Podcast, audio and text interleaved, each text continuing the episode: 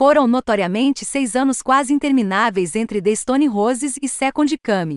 Foram 15 entre a estreia do The Avalanche Since Left You e seu sucessor Vilvlover, e para coroar tudo isso, 21 antes que os membros do Hyde pudessem estar em uma sala tempo suficiente para gravar Weather Diaries, seu primeiro lançamento desde Tarântula de 1996. As chances são de que, se você já comprou um daqueles álbuns do Now That's What e Call Britpop no passado para um parente, Wake Up Boo do The Burradleys, era quase certamente o lado 1, a faixa 1. Lançado no ápice do movimento, em 1995, o hino atrevido, alegre e cativante inevitavelmente se tornou a marca d'água comercial do quarteto. Foi também um acaso que eles nunca aspiraram a repetir, e com o Kinsise de 1998, uma identidade que por acordo coletivo, foi para o armazenamento a frio. E agora eles estão de volta, mas não do espaço sideral, sem o escritor de Wake Up.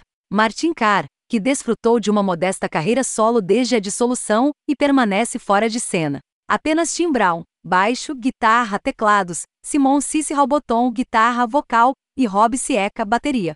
O trio retornou com o EP A Full Syringe de Memories of You em 2021, uma coletânea de músicas que explorou temas metafísicos como a eutanásia e o alcoolismo, e configuram como uma perspectiva intrigante a sua reintrodução de forma longa. Apenas a faixa título do EP chega Keep On If Falling, uma que, não oficialmente de qualquer maneira, procura provar que as antigas responsabilidades criativas de Carr, agora com vários ombros, não são um fardo, e as evidências em apoio a isso geralmente são convincentes o suficiente. Quando a cultura moderna parece se apagar e recomeçar a cada 72 horas, ninguém sabe por que você gostaria, como uma ex-estrela pop relutante, de se inserir de volta nessa matriz em particular. Mas Keep On If Falling mostra aos céticos que há pelo menos mais alguns onde Wake Up Boo veio, mesmo que a longo prazo, isso pode não parecer o ponto.